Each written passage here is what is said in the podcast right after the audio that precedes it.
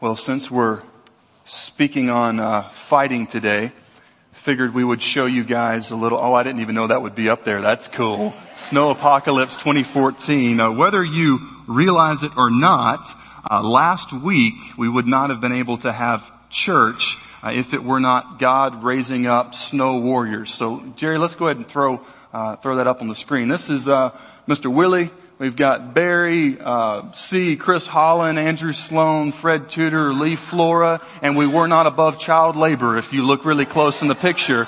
And let's go to the next one there. I don't know if you can see it very well, but we've got two guys on the back of Willie's four-wheeler trying to push the snow because unless you were in a coma, you realize that we had a lot of snow last week.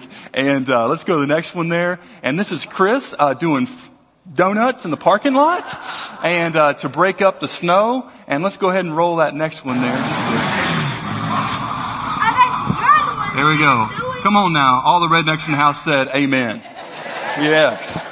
And uh, that was not because we were immature. And if you could listen very close, it's Alexis saying, well, you're the one who made him do it, you know, sliding across. I think that's the other pastor if we could find him. But, uh, but seriously, thank you guys for being willing to use your talents for the Lord. And, um, I appreciate this church. I really do. And I don't want to embarrass you, brother, but Willie, the, the week before he came forward um, on during the invitation said, I'm ready to follow Jesus Christ with everything that I am. And then the Lord uses him that next week to clear off the whole, the whole lot with help from some other guys so that we'd be able to actually have a place to park. And whether you realize it, whether it's Willie, whether it's Barry, whether it's Fred, whether it's I could go on and on and on and on with names, there are so many people that God has so blessed me with to be able to serve with you. I just want to say from the bottom of my heart, I love y'all. Let's continue to reach Franklin County with the gospel. And even if that means doing donuts in the parking lot when there's not even snow, we'll do that for the Lord Jesus Christ. And so, just let the phone calls and the emails come. All right, let's take our Bibles and go to Matthew chapter 5. Matthew chapter 5 there in verse number 38. We're going to talk today about the ethics of retaliation. And I put on Facebook, ticked off, come tomorrow as we look at Jesus' ethics uh, on retaliation. So we're going to look at anger, fighting, and all of those things that too often characterize life on planet earth. The Bible says, Matthew chapter 5 in verse number 38, you have heard that it was said, an eye for an eye and a tooth for a tooth. But, once again, Jesus takes precedence. But who? But I say to you, do not resist the one who is evil, but if anyone slaps or strikes you on the right cheek, turn to him the other also. And if anyone would sue you and take your tunic, let him have your cloak as well. This is where you get that phrase, getting the pants sued off of you. Right there. And if anyone forces you to go one mile, go with him how many? Two. And by this time people are like, I'm done. Notice Jesus goes further. Verse 42. Give to the one who begs from you and do not refuse the one who would borrow from you. Now I believe that with Rocky Mount Baptist Church, where we are right now, we are so blessed to have so many people that the Lord is bringing from all different walks of life. And it is absolutely awesome when you get to talk to people and they say, Jeff, I've been out of church for a long time or I've never really been involved in church at all. And you may feel a little bit uncomfortable, but it's like you're the ones that we really want to reach. Amen? You know, if God brings you and you're part of another church and He just absolutely gives you clarity to come and there's no, there's no bitterness, you've resolved things you know, with former church or pastor, we, we want what God wants. But boy, what a great thing it is to have people come from all different walks of life. And one of the things is that a lot of us bring to the table many things that we were told. And if you're taking notes with us uh, in your worship guide, your bulletin, you'll see that one of the things that we learned from Jesus right out of the gate in the Sermon on the the Mount is that when you become a follower of Jesus, it often requires rejecting much of what you are told. Amen. And not only that, I, this is a message that I have struggled with Uh, for those of you who know me and know me well, um, I, I enjoy, uh, I enjoy um, to a certain degree competition. Uh, like if you know, if you're a guy and we go to the YMCA and we put on pads and you know you kick me in the head, I will think that is awesome. And I'm like, teach me how to do that. If you have a good side kick, if you know how to throw leg kicks, I'm like, teach me how to do the snap. If we go and we get on the wrestling mat and you get me in an arm bar, I'm like, that is awesome. Teach me that. I just have a drive. My parent, my mom especially, my dad's like, he's a boy, but growing up, I wanted to be involved in, in football and karate and it's just kind of like this drive, not necessarily to kill people, or to be unduly violent. Some of you are like, we are never coming back to this church before. He definitely needs like deep psychotherapy. But just that challenge of, you know what I'm talking about, guys, where, you know, what he drives doesn't matter, your education doesn't matter, you know, this doesn't matter. It's just very primal. And you get two guys and you're there on the wrestling mat, you're there in the boxing rink, you're like, no hard feelings. In fact, we'll be better friends after this, the hardest we hit each other in the face. Booyah! And then the bell hits and you train. And it's awkwardly quiet. I knew I shouldn't have started it off that way. But I, I, I enjoy that. And even last, um, last Saturday, I was at the local mixed martial arts event, had the opportunity to be the chaplain for that. And, uh, there's six, seven hundred people there and was able to open in prayer. And I didn't know how that was going to go, uh, at all. But after the prayer, you know, people were doing like that and cheering. So I was like, well, that's, you know, I didn't get beat up. And, uh, and then being able to go into the warm-up rooms and, and pray with these fighters and just walk up and say, my name's Jeff Robinson. I'm the chaplain for this event. I'd like to pray with you if that's okay. I mean, you don't go in at an event like that and say, hey, hey brother, how you doing? You know, little, little pastoral massage on the back. That's the way that you get murdered, right? You just go in and just, but here's the thing. All those guys, I mean, tough looking guys, muscled up guys, every single one that I asked, I wasn't able to get to all the fighters. Every single one, they said, I would love to do that. I was to be able to pray in Jesus' name. And we prayed in Jesus' name from the center of the cage. And that's to the praise of the Lord Jesus. And, um, we live in a country where we can, we can still do that for now. But I, I enjoy, I, that's just the way that I'm wired. There's some people and they're very passive. Uh, my mom, you know, she says, whenever I see, and her, her perspective on wrestling is it's two sweaty men in tights hugging all over each other. And she says, turn the channel. You know, I'm like, well, how is he going to lock in that chokehold? It's just, some of us come from completely different perspectives when it has to do with self-defense, martial arts, military stuff. Some of you are hunters Amen? Right? Some of you are like, bro, I'm packing right now. I got my Keltec 380 back here, just chilling, chilling like a villain on penicillin. But if anything goes down, I got you covered, pastor. Like, you are, you are locked and ready to go at a moment's notice. And some of y'all are like, this is already not the message for me. So the reason why, why I mention that is because I bring a lot I bring a lot of stuff to the table. I'm an American. I'm a Southerner. I was born in Texas. I was raised in Louisiana where people shot stuff in the swamps and then they ate it. I mean, and, and you know, and, and college and seminary getting involved in, in these, these self-defense martial arts, boxing and mixed martial arts, all of those things. And, and I just, I just, and I looked, I like those old Chuck Norris shoot 'em up movies and Lord has to work on me with that stuff. That's just the way that I'm wired. So just for Jeff Robinson, you may be totally different, but when I come to this text, this is a very, very difficult passage.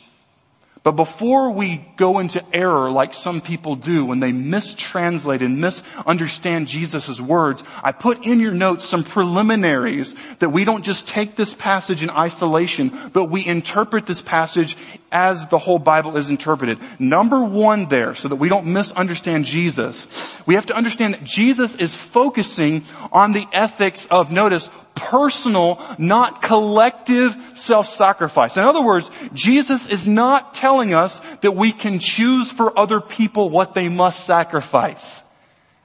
In other words, Jesus is not teaching socialism.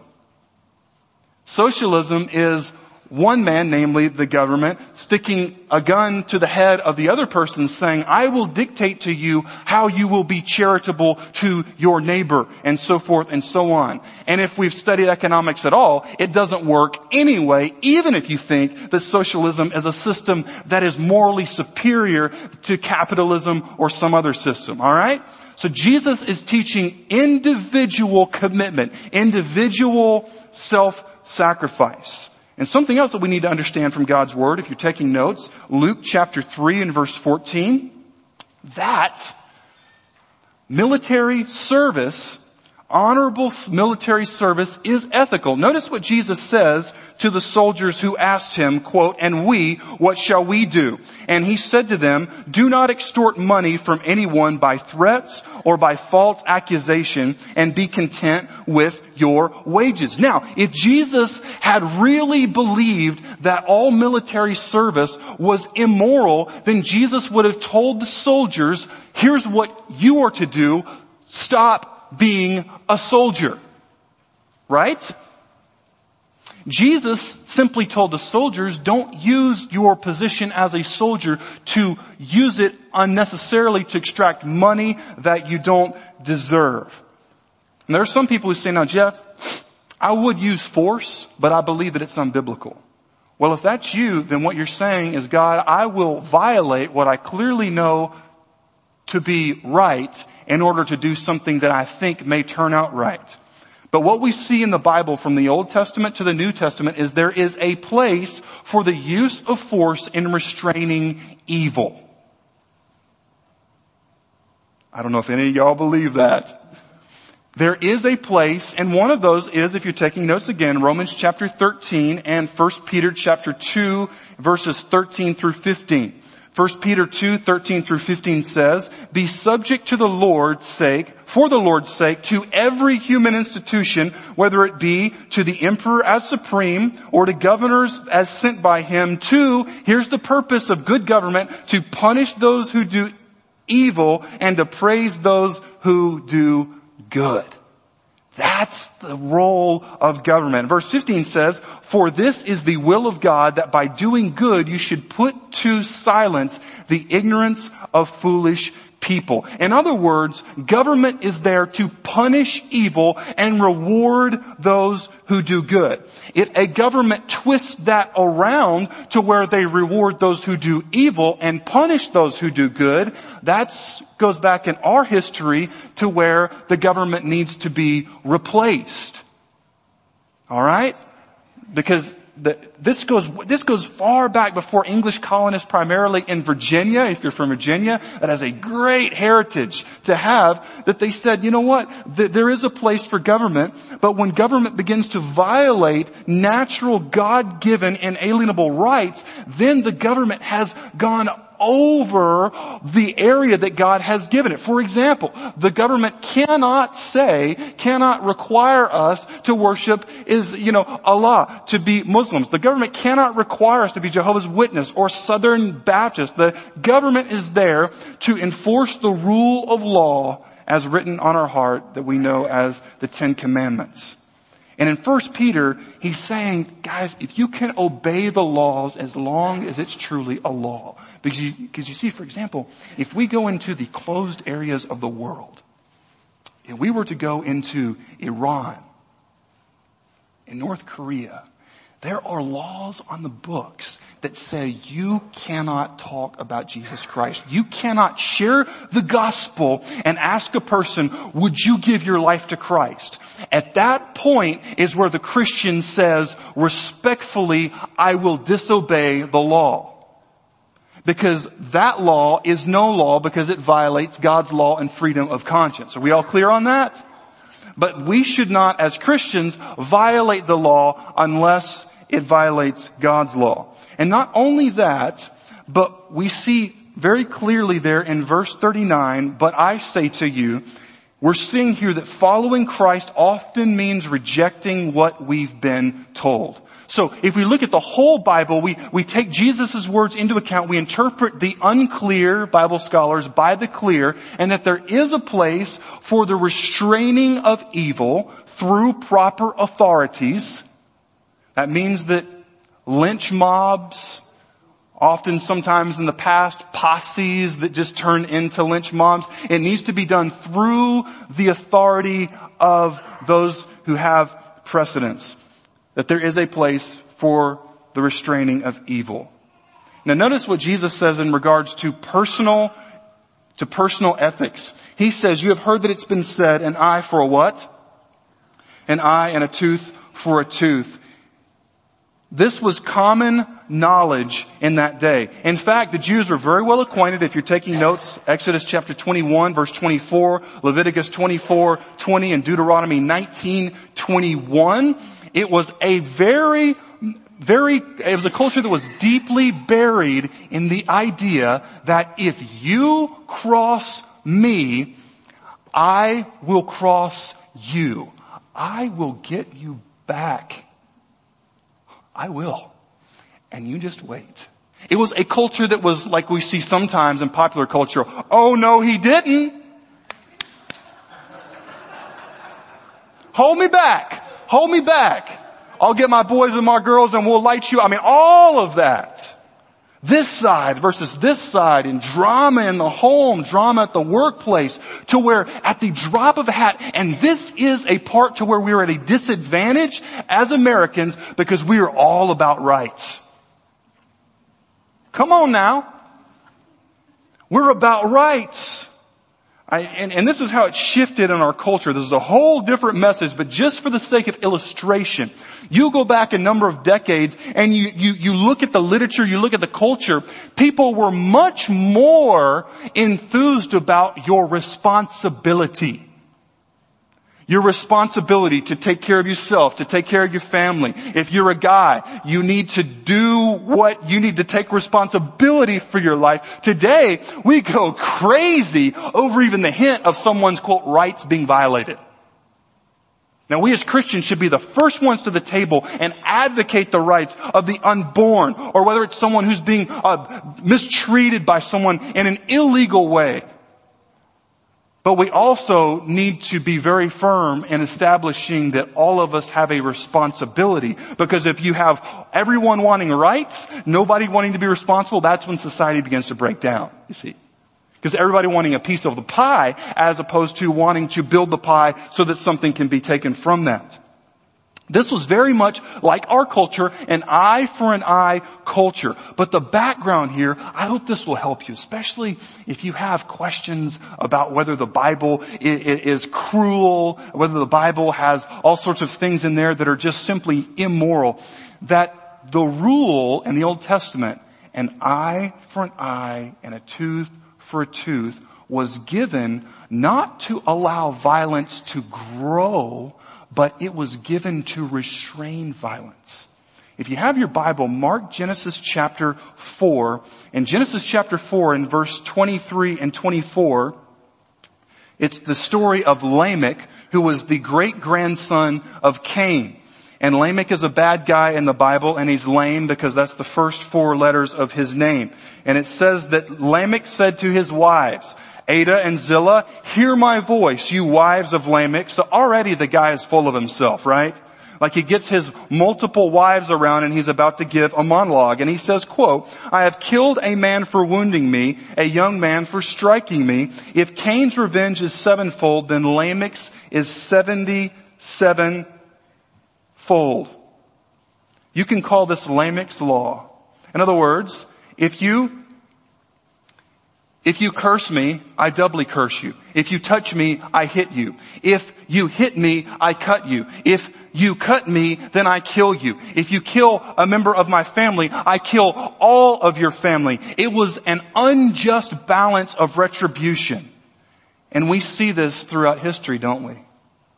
If you study history, you know that Genghis Khan and there in, in Asia, Mongolia had wiped out so many places. that he said it was like the equivalent of a, a neutron bomb going off for hundreds of years. Some villages in southern Russia, areas of China, uh, areas even going into the Persian Empire had absolutely no people living there because they simply went and slaughtered every person. We see this in the Rwandan genocide. We see this uh, all across the world. That is history. History is Lamech's law. History is, if you give me an open door, I'm going to step through that door and I will open fire to let you know you will never mess with me again. So, so then what is the stipulation in the Mosaic law that said an eye for an eye and a tooth for a tooth? It was saying all you get is one eye for one eye and all you get is one tooth for one tooth. The Mosaic Law was given in a blood-soaked time. It was given in a time of horrific slavery and war. And you say, well now Jeff, is God actually telling the people in the Old Testament, what I want you to do is take an eye for your eye and take a tooth for your tooth? No, if you're taking notes, we've got two verses, there are so many, but these two are very poignant in the way they stand out. Proverbs 20, verse 22. God says, do not say, I will repay evil. Wait for the Lord and he will deliver you. That's not New Testament, that's Old Testament. Also Proverbs chapter 24 and verse 29. God says, do not say, I will do to him as he has done to me. I will pay the man back for what he has done. And a very very interesting story here is in 1 Samuel chapter 25 when David was, he had his group of men and he asked for sanctuary the man named Nabal. And Nabal was a rude, arrogant jerk. I mean, just the biggest punk that you could possibly imagine. He insults David. He, in a sense, strikes him on the cheek by the manners of that day. And you know what David says? He tells his guys, he says, put on your swords. In other words, boys, get your gun belts on. We're going to war. And David was going to wipe out Nabal and his whole household over an insult over an insult. And then Nabal's wife, she's a godly woman. She goes to David and she makes peace. Then Nabal has like a heart attack and he dies and she gets to marry David. You're like, that's kind of, kind of weird in a twisted way. And here's what David says. 1 Samuel 25, 33, Blessed be your discretion and blessed by you who have kept me this day from blood guilt and working salvation with my own hand. What David said is God, through the intervention of this lost man's wife, you saved me from exhibit, exhibiting the law of retribution and revenge. But notice what Jesus says it's basically the same thing in the book of Proverbs. He says, you've heard it said, eye for eye, tooth for tooth, but I say to you, do not resist the one who is evil. And some of it, we're just saying, now hold on. Uh, doesn't it go further in verse 39? And it does. And I say to you, do not resist the one who is evil, but if anyone slaps you on your right cheek, turn to him the other also. Now, to be slapped on the right cheek would be from the left hand unless you're a ninja and you can come around and do a reverse ridge hand.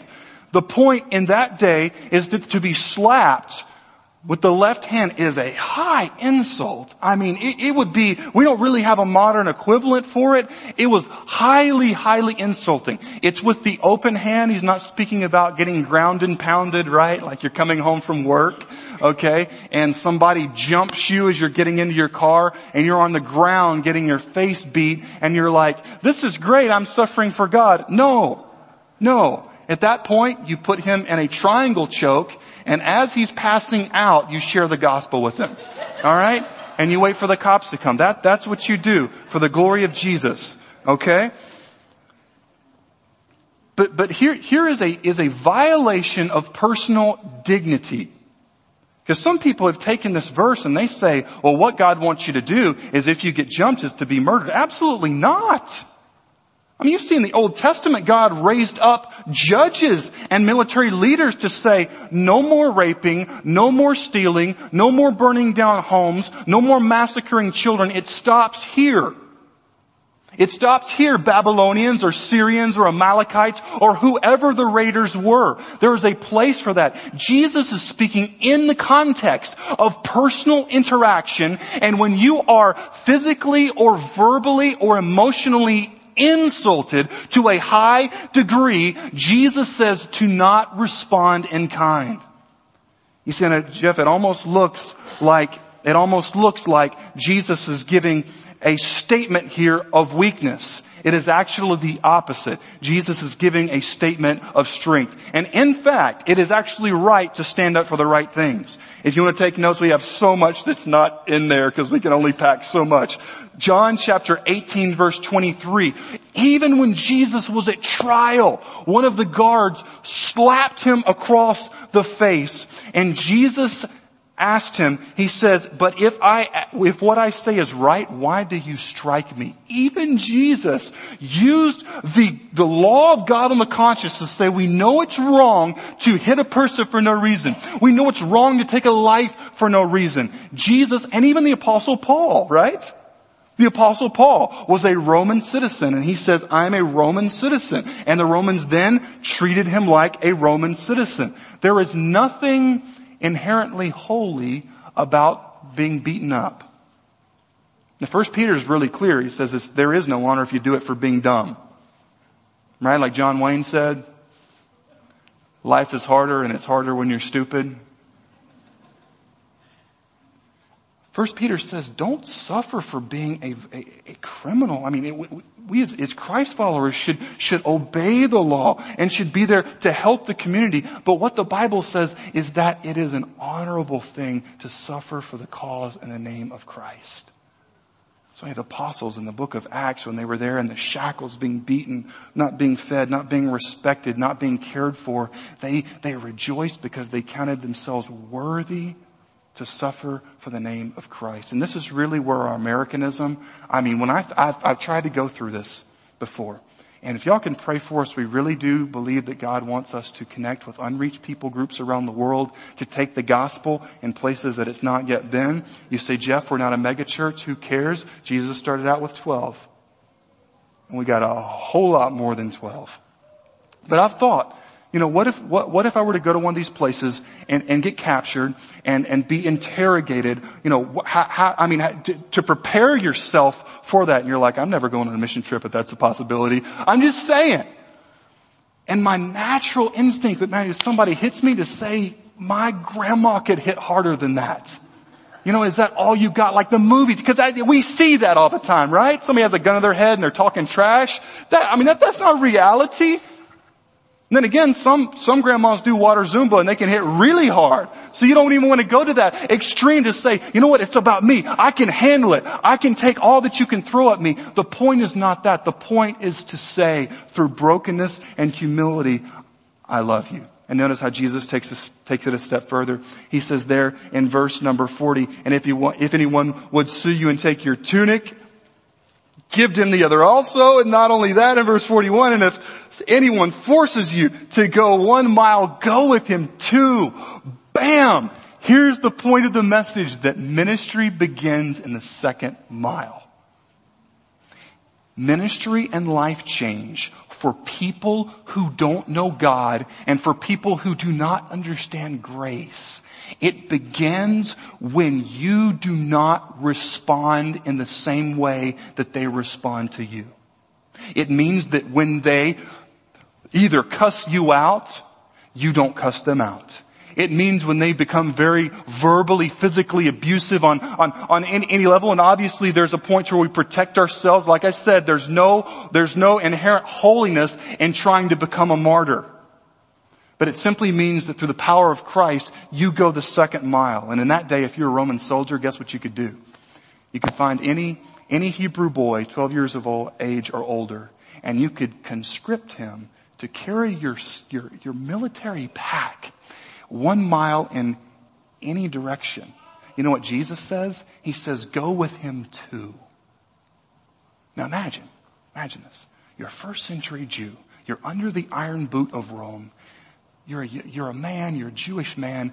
You want to have your independence. It's been stripped away. You almost feel like your, your identity as a man has been stripped away because the Romans look down and they attached you like you're a slave. And then there's this cocky Roman soldier who comes through and he points and he says, you. He motions you to come over like you're a dog. And you come over and he says, one mile this direction. And you pick up the pack and you carried. He didn't want to talk to you. You don't want to talk to him. But then if you heard the words of Jesus, you remember Jesus saying, but go the second mile. And by the time that second mile hits, he says, okay, we're done. The mile marker, you can go home. You say, no, no, I'm, I'm, I'm ready to go another mile. And he says, what? He says, your mile's done. Do you not understand? Go home. You say, no sir, I want to carry your pack for another mile. Which means you have another mile to walk back. And in that second mile, Jesus is giving this revolutionary idea of the way that you retaliate against retaliation is through grace and forgiveness and you even give, Jesus says there, when there's no chance of it even being returned. And some of us say, now Jeff, why would anyone listen to any of that? We know just a few verses before, in Matthew chapter 5 in verse 16, Jesus says, in the same way, let your light shine before others so that they may see your good works and give glory to your Father who is in heaven. Listen, the divorce that happened or the family drama or the work drama that's going on or the fact that you say, boy, if I could make people disappear, I would have different neighbors. All of that God has arranged in such a way so that we can exhibit the character of Christ so that people will see that we are different because God has changed us to be different. You say, Jeff, what, what actually makes this retaliation against revenge possible? Two things. Number one, a firm faith in God that He is my defender. It is a settled, listen to me, it is a settled defiance from Christ followers, you and I. It is putting your feet, I mean digging your heels into the dirt, looking bitterness, looking evil in the face and saying, you don't own me saying, you have tried to form me to respond in the same way. You have no, you have no grace. You have no patience. You have no love. You've treated me like garbage. And by the way, there's nothing in the Bible that says that forgiveness is trying to make ourselves believe that someone is good when we know that they're truly evil. Forgiveness means that we take the offense seriously. We say what happened was terrible. What you said deeply hurt. But listen, I will not be made into the mold of this culture that says if I have been sinned against, then therefore I have to respond like a person who's in slavery to their own bitterness. You look bitterness in the face and say, you don't own me, Jesus does. Amen. You look unforgiveness in the face and you say, absolutely, they don't deserve to be forgiven. But but doesn't that remind me of Jesus?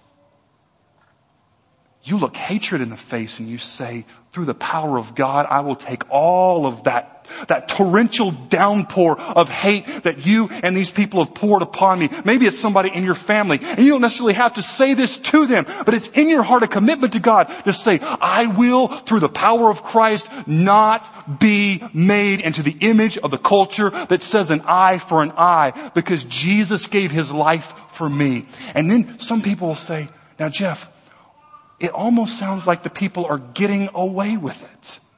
It almost sounds like, like they, they deserve the punishment, but, but no one's, no, no one's there to do it.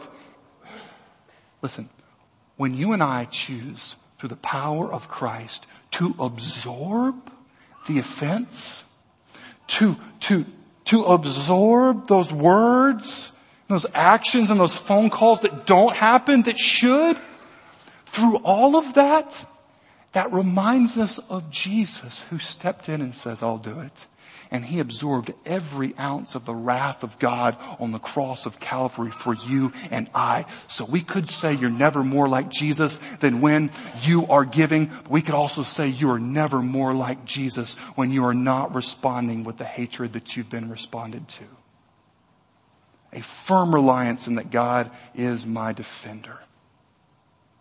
1 Peter chapter 3, 2 verse 23, the Bible says when he, speaking of Jesus, was reviled, he did not revile in return. When he suffered, he did not threaten, but continued entrusting himself to the one who judges justly. This is such good news for the fighters in here, for the men and the women. You just like, man, I have a passion to see justice done. It almost seems like Jeff, if I adopted the ethics of Jesus on retaliation and I didn't respond in the same way, that they would be getting away with it. No, absolutely not. It is not passive, it is active. Jesus, through the suffering that led to the cross, He is entrusting Himself to the Father. For you and I, when we are mistreated and abused, we entrust ourselves to the sovereign power of God. And even more, it's not just that we absorb what they take, what they throw at us, but it is that we desire repentance for them. That's crazy. That's insane. That we are being persecuted by people that we never picked a fight with. People that we had, had sacrificed for. Maybe it's your wife, your husband, your child, your mom, or your dad. He said, this is, this is the opposite of you, what you see even in the animal kingdom. Through the power of God, He can not only allow you not to be molded into a shape of bitterness and hatred like them, but He will give you a heart to see your persecutors change. That is something that is impossible outside the power of God. Hebrews chapter 12 verse 3, the Bible says, consider him who endured from sinners such hostility against himself so that you will not grow weary or faint hearted. Amen. You ever grown weary or faint hearted? The Bible says, think of Jesus. Psalm chapter 27 verse 1, the Bible says, the Lord is my light and my salvation. Whom shall I fear? Come on church, amen? Whom shall we fear? If He's our light and He's our salvation, the Lord is the stronghold of my life. Of whom shall I be afraid? You see, when the storm hits, we go deep inside the sovereignty of God, even when we don't understand why we've been verbally slapped. If you've grown up in an abusive home, you say, I don't know why those things happen. I don't either. But God is so powerful, He can work good from bad. Psalm chapter 118 verses 6 and 7, the Bible says, the Lord is on my side. I will not fear. What can man do to me? The Lord is on my side as a helper. I shall look on triumph to all those who hate me. And then we know that Jesus on the cross, He cried out, Father, into your hands I commit my spirit. He prayed and He died. That's not just a prayer that Jesus prayed on the cross. That should be the heart cry of us, especially when we encounter retaliation. So it is a firm reliance upon the sovereignty and the power of God. And finally, us coming to the place to where we admit that God can wield, He can handle, He can execute the sword of judgment far better than we can. Romans chapter 12 gives a beautiful summary of this. And before I read it, can we just be honest? There have been times in our lives where we said, you know, those shoot 'em up movies kind of have something going for them. And by the way, do you know what Steven Seagal said? He said the reason why people like movies like that is because people have a desire to see justice served. We have a desire to see wrongs righted but we have to, as followers of Christ, come to the place to say, God, it is not my prerogative. It is not up to me to know how, where, and when divine justice and retribution and vengeance is to be acted out. God, that is a far bigger sword than I can carry into battle. Listen to what the Bible says in Romans chapter 12 verse 14 about how to respond. It says, bless those who persecute you. Bless and do not curse them. Rejoice with those who rejoice. Weep with those who weep. Live in harmony with one another. Do not be haughty, but associate with the lowly. Never be wise in your own sight. Repay no one evil for evil, but give thought to do what is honorable in the sight of all. And then it says, if possible, so as far as it depends on you, live peaceably with all. Amen? If you've got somebody in your house, this may be a little verse to kind of throw out there and then hide behind the couch. Live peaceably with all. Beloved, verse 19, here's where the rubber meets the road. Never avenge yourselves, but leave it to the wrath of God, for it is written, vengeance is mine, I will repay, says the Lord. To the contrary, if your enemy is hungry, feed him. If he is thirsty, give him something to drink, for by doing so you will heap burning coals on his head. Do not over, be overcome by evil, but overcome evil with good. You talk about confusing the enemies and the persecutors in your life. The Word of God says do the opposite of what they do. Retaliate against retaliation by overcoming good with evil. And it's in that second mile that people will begin to see, even if it takes time, that there is something different. Christian rapper Lecrae says is a great statement. He says the inability to forgive is a prison. And Jesus came to set the captives free. And the most strong, the most brave, for guys, the most manly thing that you can do is have the strength of the Holy Spirit to not respond the way that our lower nature wants. Not to be brought down, but to say, through the power of Christ, I will overcome evil with good in my personal relationships, in my, in my family.